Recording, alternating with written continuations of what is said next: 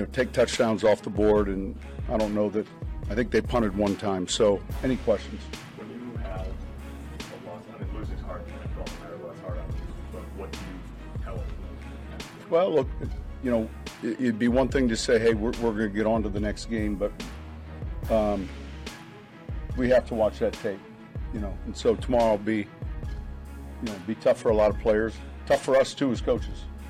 Embarrassing, tough to watch, unacceptable, whatever word you want to choose, you could use it to describe what we witnessed on Sunday here in Miami Gardens, Florida. I'm Nick Kosmider, host of the Not Another Bucking podcast. Uh, cover the Broncos for the Athletic. Joined tonight by Matt Kosmider, my brother, producer, uh, who also had the good for- fortune, if you want to call it that, of bearing witness to uh, to Dolphins 70, Broncos 20. Um, there's just so many ways, Matt, that we could we could start this. But but I, I this is the one I've been using that I think is is most apropos. If you play fantasy football and your kicker scores 10 points, you're usually feeling pretty good about that output. You're saying, "All right, good job, kicker. You contributed very well to my team today." Jason Sanders gave the Dolphins uh, and and his fantasy team teams that he is a member of, he gave them 10 points today. Jason Solid. Sanders did not attempt a field goal in the game today. That is the way that, that, that, that we describe it. I mean, Matt, I'm telling you, man, they're at this game. Every time the fans like are done celebrating a touchdown, there's another touchdown scored. They scored 35 points in the first half. It was an utter and complete domination. They were up 35 to 13. And somehow they were even more prolific in the second half because, yes, they doubled their score. They, they, they scored 35 in the first half, 35 in the second half. But the 35 points in the second half came from the 12 and a half minute mark of the fourth quarter to the eight minute mark of the fourth quarter, at which point they called the dogs off. They tried to call the dogs off a couple times in this game, Matt. But it wasn't Oh, Mike McDaniel's fault that the Broncos decided not to tackle anybody. Yeah. I mean, It's no surprise that hashtag Fire Vance is trending right now on on uh, X or Twitter or whatever you want to call it these days. It it was not a good showing for really anyone on this defense. Um, I mean, I think we could we we'll probably dive into the offense a little bit here in a minute, but I think yeah, kind of like like you were saying, just the tackling from this team was absolutely atrocious. The yards after contact um, was was ridiculous. It seemed like every single time that the Broncos got any kind of push, the defender would get would get uh, you know a hand on the ball carrier, and then they'd get ten yards afterwards every time.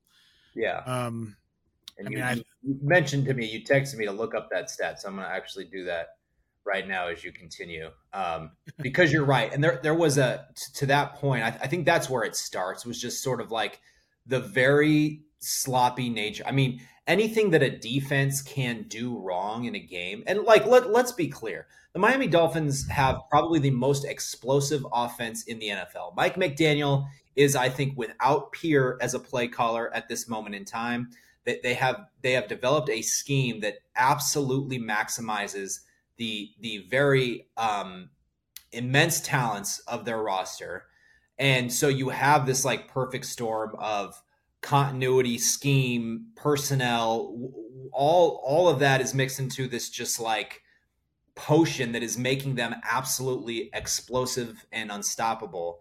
So, like, I think there needs to be that layer of credit. We knew this was going to be a very tough game for the Broncos defense, especially without Justin Simmons playing, you know, in against this team. That's that those safety positions are so critical, right? So we knew this was going to be a tough game.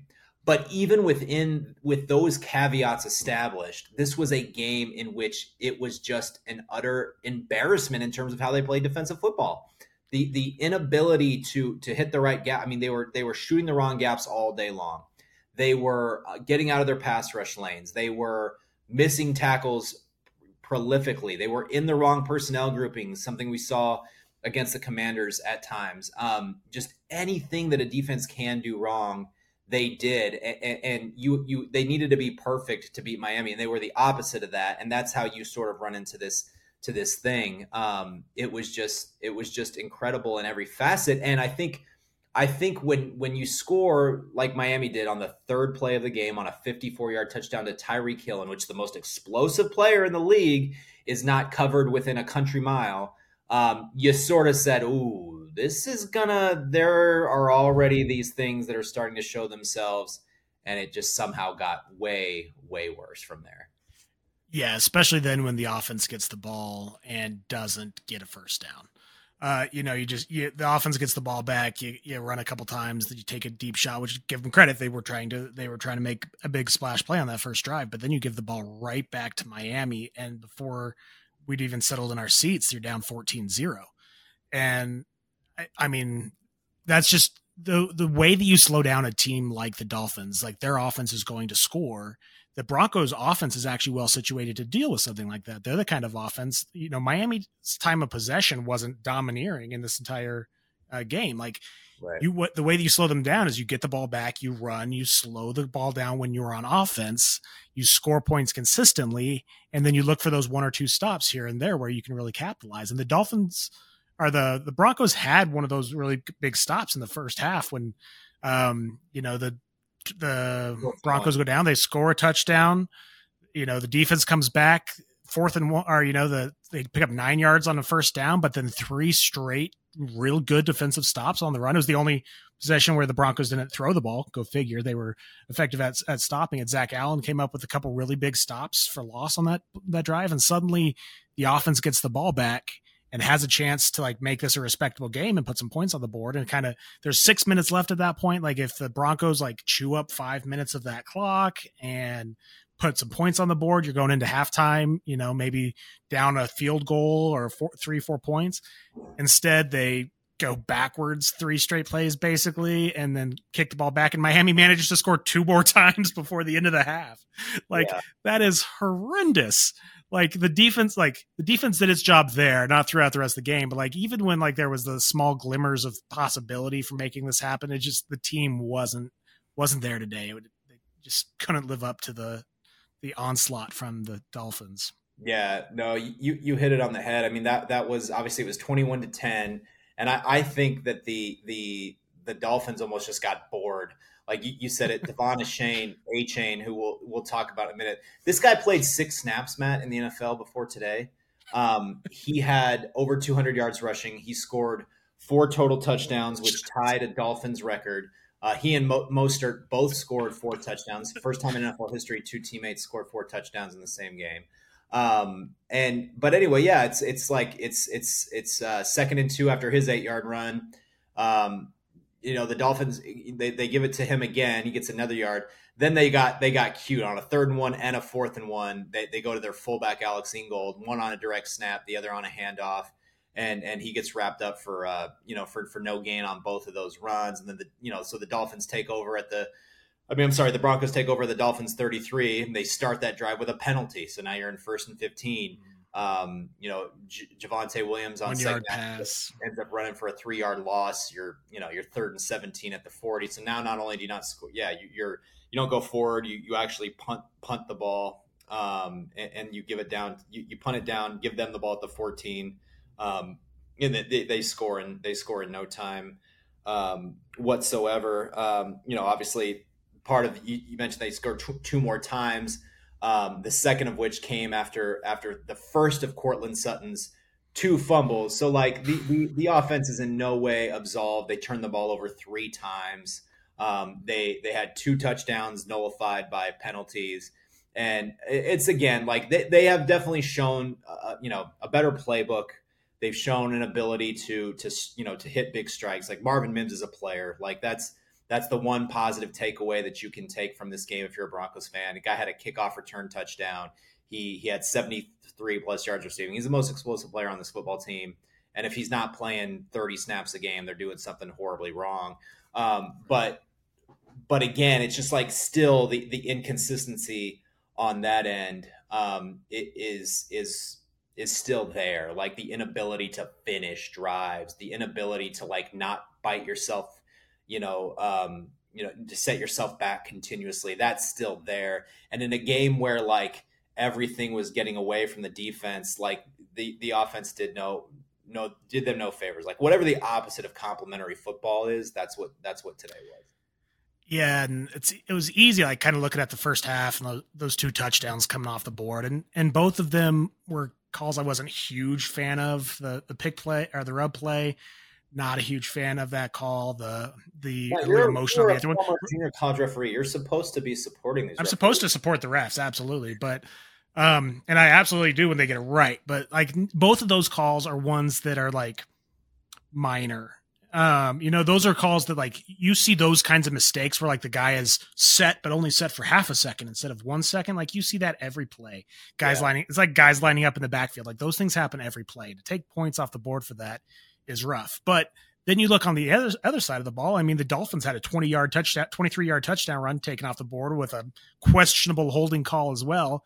But instead of then settling for three points, four point or four plays later, the Dolphins are back in the end zone. So Yeah, on one of their touchdown drives, they they they overcame two offensive holding penalties on the same drive. Like Right. just like So when oh, you're- well. when you're, it's like you know, second and 22, and it's like, oh yeah, no, they'll get that. That's not a problem. Yeah, that's Mm. not a good sign. I mean, it goes back to like you just have to give them so much credit. Like Tyreek Hill, like they they know what a challenge this guy is, and and he's so unique. And I was talking to somebody about this um, after the game. Is that it's not just that he is the probably like football speed fastest guy in the league. Um, but it's that he has just this incredible spatial awareness because it doesn't do you much good to be super duper fast if you're running super duper fast to the wrong spot. He is a guy who like knows exactly where to be and then gets there faster than anybody can can you know anybody can stop him from from doing what he wants to do. And and you saw that because he'll just curl himself into these zones where there's four or five people around him and yet he's still so open um, because he's he's low to the ground, he's quick. I mean, it's just it is the perfect combination of of his his gifts athletically, Mike McDaniel's just brilliance for for for putting guys in positions they need to be in, um, Tua Tagovailoa's accuracy, um, which just gets better and better. I mean, this guy did not throw an incomplete pass until the third quarter. Uh, completed his first 17 passes. The, the Dolphins didn't face a third down until the three minutes into the second quarter. I mean, man, th- this looks like a team, and they're going to have tougher tests than Denver. But, but if you're the Broncos, um, I mean, the, the big question now, and, and the fan base, you you mentioned it right off the top, Matt. You, you've got the Fire Vance going. Um, look, this is a guy who is who is well respected around the league, but but his hiring was not met with a ton of fanfare here, and obviously the fan base, part of this seven seasons of of missing the playoffs um, was with him at the at the helm. Uh, was with him as the head coach, so they they lived through that. Um, and, and he comes back after four okay years in Arizona, never having an elite defense. Um, and yeah, I shout Cardinals beating the beating the Cowboys tonight. But you know he uh, he is you know so wasn't ever really that guy and had never really worked with Sean Payton before, so you didn't necessarily like have that have that connection. Um, but again, Sean Payton left no, uh, you know, no mystery about the fact that he wanted Vic Fangio to be his defensive coordinator. You know, Vic Fangio was, you know, understandably like it's too too soon that I was fired by this team um, that is now five and fifteen since they fired him. By the way, and so that was not going to be a thing. And then, you know, it, it seemed like sort of a rushed marriage with with other candidates. He ends up going with Vance Joseph, and I just think that he's. I mean, look, he's he's dealt with the secondary injuries early in the season have been have been rough. But man, they've got so many like free agents that this team has put on the roster that that, that they expected. The guys that he has said have were going to be um, you know good fits with what he was trying to do. Um, and they are simply they have they have given up 102 points in the last seven quarters of football. Matt, they didn't give up 102 points until the seventh game last year. Like this is a bottom line business and and I always I, I detest this just like and look fans are free to do whatever they would say what say what they want. Don't you know obviously don't make things personal but you can say fans have the right to, to what they believe. And so I'm I'm never going to tell a fan not to think something. I tend you know I don't I don't come on here and want to just like call for people's call for people's jobs right? I know how hard this business is for for coaches for their families. Um, but this just seems to me like like a marriage that was rushed that it, that is something of a mismatch right now. And and you know again if, if you're trying to create a culture in which you you are creating accountability a a game in which you lose by 50 points. I mean 50 points. You don't lose football games by 50 points. Like there there probably has to be a reckoning when it, this is not a normal loss. Pay, sean payton said it himself every once in a while you'll get your butt whooped in in the nfl you you are you are but this was different. You're you're not doing this on a regular Nin- 1966 nick. That was the last time someone put up 70 points in an nfl game. 1966 and the broncos it doesn't happen these days. The, the previous worst loss for the broncos by a margin of defeat perspective was in 1963 i believe. They, they lost 59 to 7 to the kansas city chiefs. So that was a 52 point loss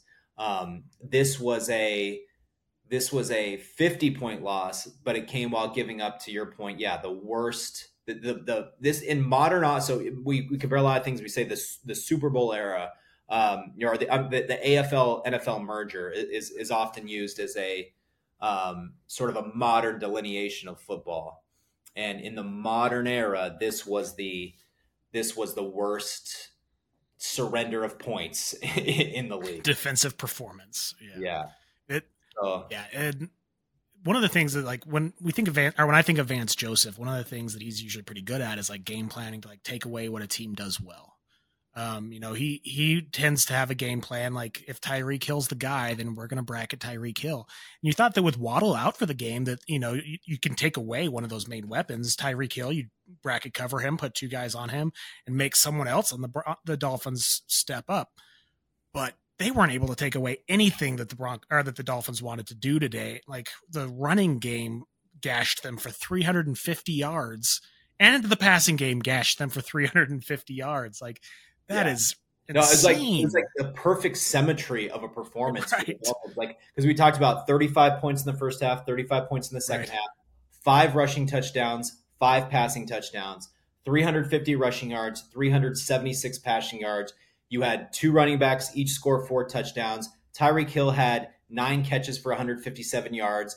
Two different quarterbacks threw 50 plus yard touchdown pass. Like literally, so like nothing could not like they there was not a single thing that they wanted to do that they weren't allowed to do. Like it was, I mean, I'm just telling you, man. Like, and this, I mean, this was their home opener, Matt. And I like usually we get to these games. I usually try to get to the game about three hours early, get up into the press box, get settled in, watch um, you know, watch players warm up, talk to folks. Like you just try to get a feel. And this one, I walked around outside a little bit more. And this, the man, like I've not seen people get there this early. Like the, the tailgates were already jamming. Like they have this area where they're playing live music. Like the crowd was so ready for this team. It was their home opener after two great road wins. So the place was hopping. They score on the third play of the game, and it was just a party. Like that's what I wrote. I, you know, I wrote it. I wrote another story from from the Dolphins' perspective that kind of says like this is the this is the biggest party in the NFL right now. The Miami Dolphins. And and the Broncos, man, like they, they were invited to be like the the court jesters tonight. Yeah, and I watching back, going back after the game minute, I went back and kind of watched most of that first half again to kind of try to figure out like where it went wrong. I have to give myself like, a little bit of a break before I go do that. Yeah, uh, and I mean, I thought it was interesting after the fact. So the first the first drive, they throw that fly route down the the sideline to Courtland Sutton, and did that look? He, see, so there there was talk. I did not. Did it look like he came down with that catch? So it did. So it looked like so he bobbled the ball initially, but then he he corrals it and toe taps on the way out the line. And I'm guessing what Payton saw on the sideline was that first bobble, and it didn't yeah. look like he got it down. But after he controlled it, he did get both. And they even said on the broadcast they called him the rules analyst, and he was like, "Yeah, that's a catch," and yeah. they didn't challenge it.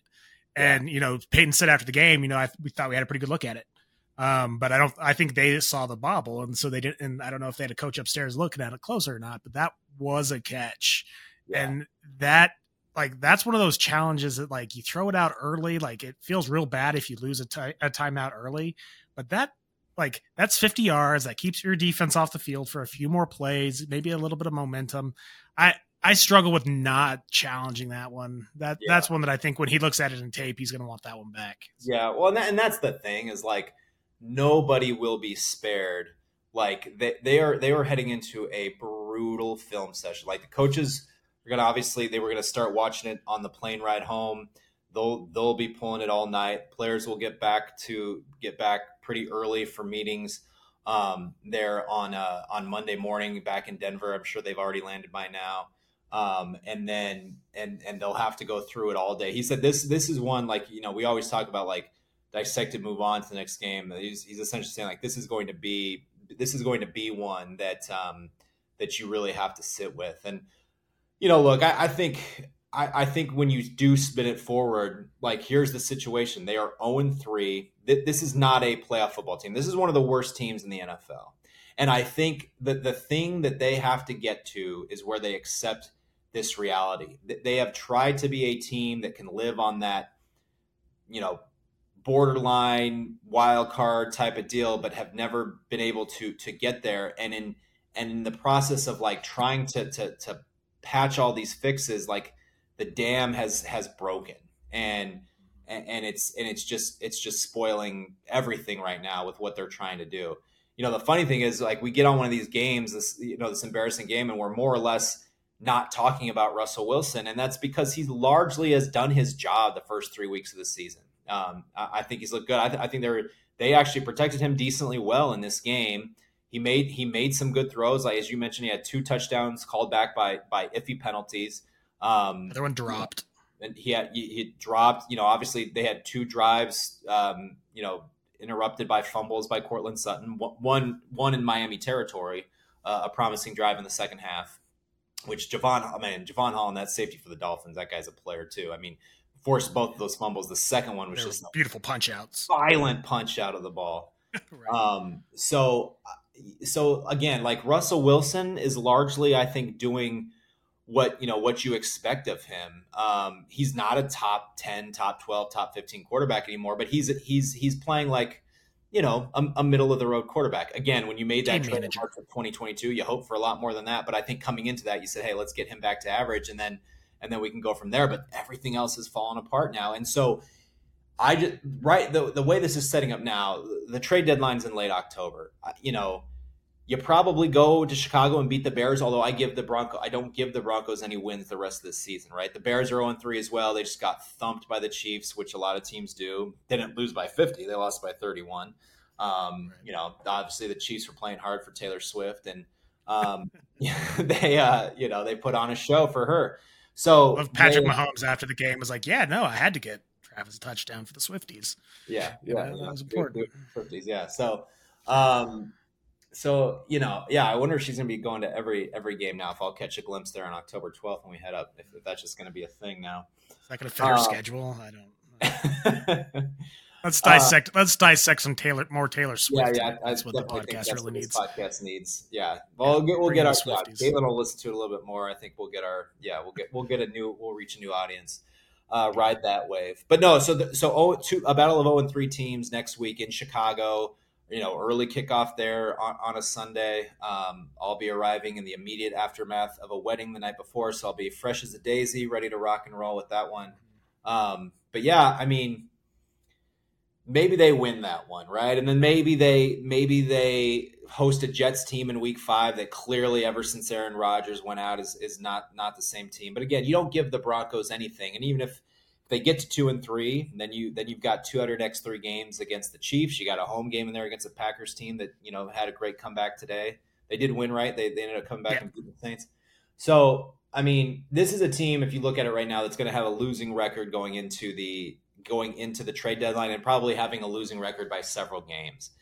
And I just think that that this is shaping up to be a situation in which you are going to have to start thinking long and hard about um, trading players that you can get assets for and, and really start beating this start building this thing through the draft in a way that they just have had a, have avoided now for several seasons um, in part by necessity because of the choices they made for Wilson and Payton um, but but this this this lack of draft picks is showing up. I'm just saying, like Marvin Mims again. It's like he's a great pick. He's turning into a home run, but you don't you haven't had enough of them. Like Miami's offense is littered with players who they who they drafted. I mean, obviously Tyreek Hill is an exception, but littered with these really good players that they have drafted and developed and and built continuity with.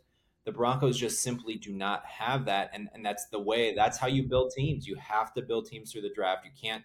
Free agency is about fixing holes. It can't be about trying to bring in guys that are just going to like change your team. Like I, I know they brought Mike McGlinchey in, you know, named him a captain, but I'm just saying you you have to build with young, talented, affordable players through the draft, and they still, even though they have their first round pick next year, they're still low on on capital. They don't have the second round pick because they got rid of that in the Payton trade. They had two third round picks. They traded one of them uh, to move up and get Riley Moss, uh, the cornerback, in the third round this year. Um, and, and, so that that's one less third. So they're still, even though they're still short on draft picks going into next year. So I, I think yeah, you want Jerry Jeudy for a second round pick? Great. You want Courtland Sutton for, you know, for a third rounder? Cool. Garett Bolles for a sixth rounder. We get off that contract anyway next year. Let's do it. You know, like it's just they're I, I just think they're at that point where um, th- this is a long road ahead. And if it's players that you're probably going to make the decision in the offseason anyway to probably move on from because, you know, you got to get the salary cap clean, um, you know, that's to me worth doing. And then if you if you've got to decide that like Russell Wilson, it might end up now being like not solely his fault, but like, hey, right. if you're going to stomach that that cut right of, of of moving on from him, then you might as well take that take that medicine while you're rebuilding. And then if you're going to do that, you figure you try to find out what you have in some of these younger guys that you do have on the roster, or even a guy like Jarrett Stidham. At some point, even if Russell continues to be an average quarterback, an okay game manager, if you're not winning games with that right now, at some point you got to see what you have in Stidham. You got to see what you have in some of these other guys and, and see how that shakes out. Because if if Wilson's not the answer this year, and it's clear that the team's looking at a rebuild going forward, then you're not going to have his contract on the books for next season. So figure out what you have, and if if, if not, maybe it's Caleb Williams. And yeah, uh, well, although this this next week could end up being a very important game in the hunt for Caleb Williams.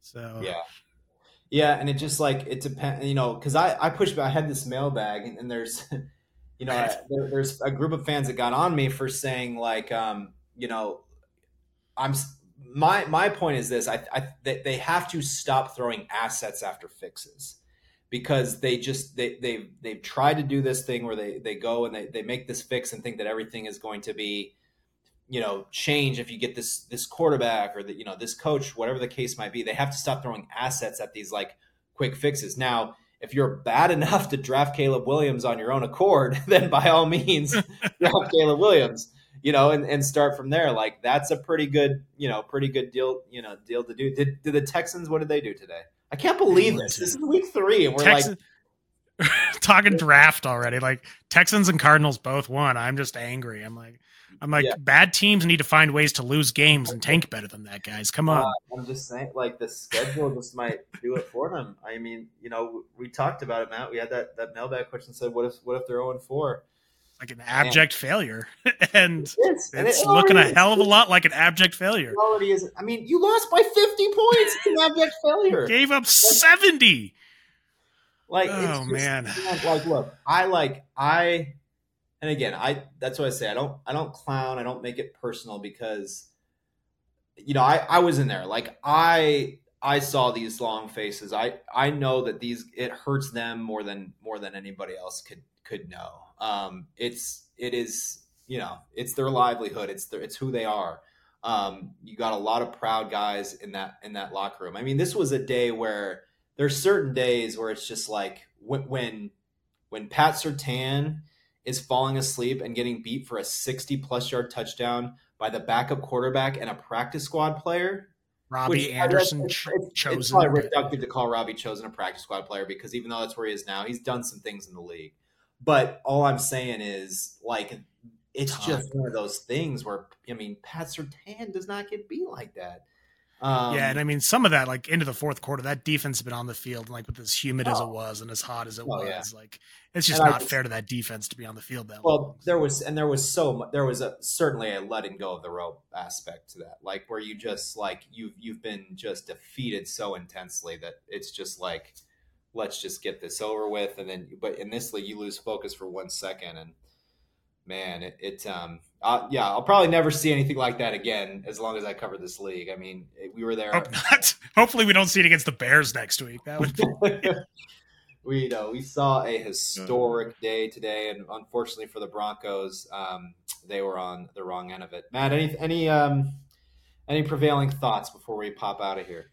Just I, I do think that that game next week against Chicago, like if you want to have like that is a game that it has to be a gut check for this team. Like if you want to have if you want to come in and espouse a winning culture, you can't lose a game against a team like the Bears. Like you can't lose a game against 70, but like if you if you then follow that up by losing to this Bears team with as bad as they are, and and you still have this and there aren't any major cuts, I think that's going to be a significant issue. Like, yeah, I think my final thought is that I, will be surprised if if this loss today doesn't result in some kind of significant change going into next week. I don't know whether that will mean making a change at coordinator. Look, it would not be unprecedented. Like we see teams go and pivot in a different direction where they just say, "Hey, this was our plan. We made this hire early on. We're just we're seeing the writing on the wall. It's just not not going to work." Like it's not un- it would not be even in the neighborhood of unprecedented for this to happen. So I think that's on the table. It's be something we'll be on the watch for tomorrow. You know, if they did do that, I think you would you would look at a guy like Christian Parker, who's been the defensive back coach now under three different head coaches for the Broncos, and say, let's give this this young rising coach a shot, an audition for 14 games, and see what he has. I think that's kind of probably the route that they would go. Um, but if it's not that, I mean, you know, lineup changes.